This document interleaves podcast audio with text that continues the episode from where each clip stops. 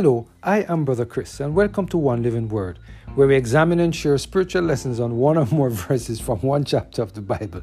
Today we're focusing on the topic Wait on the Lord, based on our reading of Deuteronomy chapter 2, verse 30 to 35. Let us hear what the word of the Lord has to say in this passage of scripture.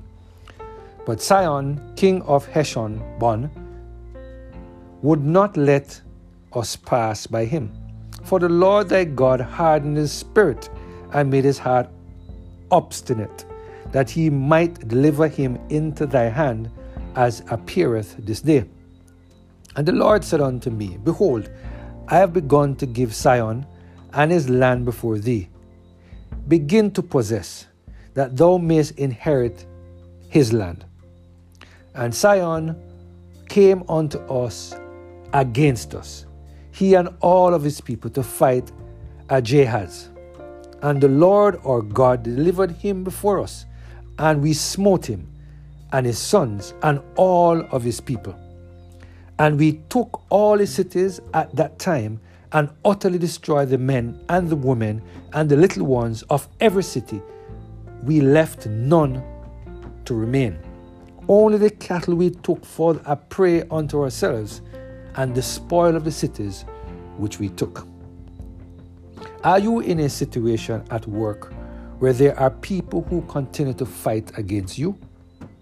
Are you in a situation at church where some of your brothers and sisters continue to say all manner of evil against you? Do you find that there are family members who continue to do terrible things against you? Have you ever felt like retaliating against these individuals and defending yourself?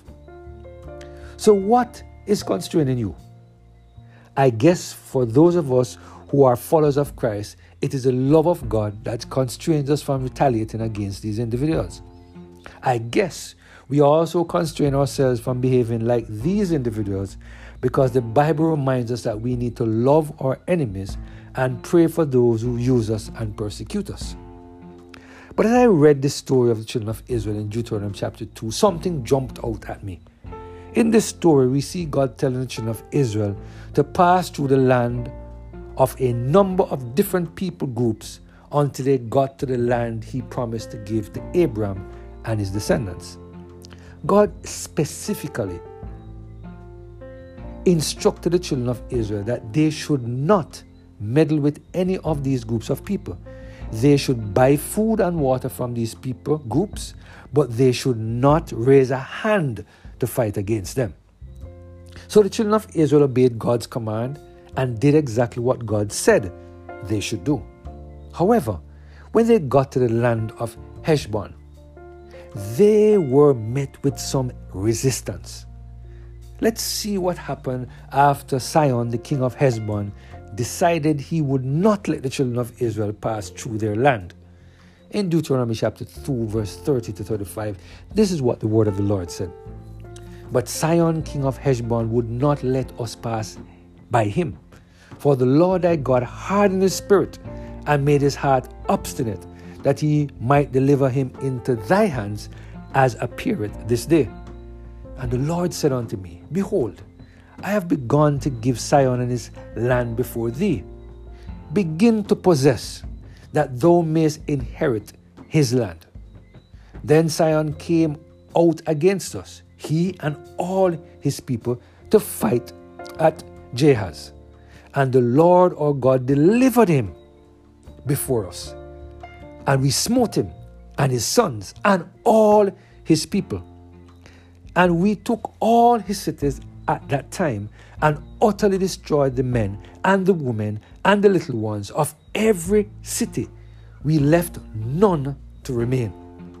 Only the cattle we took for a prey unto ourselves, and the spoil of the cities which we took. Do you see what is happening here?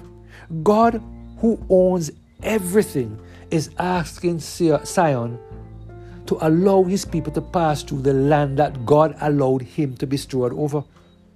But instead of doing like all the other nations and granting the wishes of God, he decided that the people of God should not go through the land which really was given to him by God to manage. So, God decided that it was time for this steward to understand that all the things that they possess belong to God. God told the children of Israel to take the land away from Sihon. But not only did they take the land away from Sihon, they destroyed all the men, all the women, and all the children. Today, God is reminding us that He owns everything. When He asks us to share some of what He has given to us or what He has asked us to manage, or He has asked us to get rid of anything, that is exactly what we should do.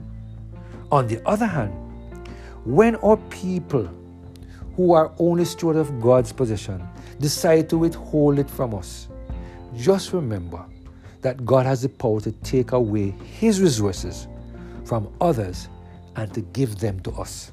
So, the key message for us today is that when our enemies decide to rise up against us, we should wait on the Lord to tell us what to do.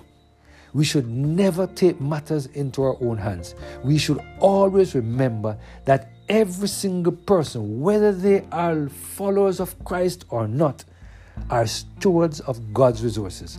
And He is the only one who can decide how these resources should be distributed. Therefore, let us wait on the Lord to direct us how to deal with those who rise up against us at work, at church, and in our family.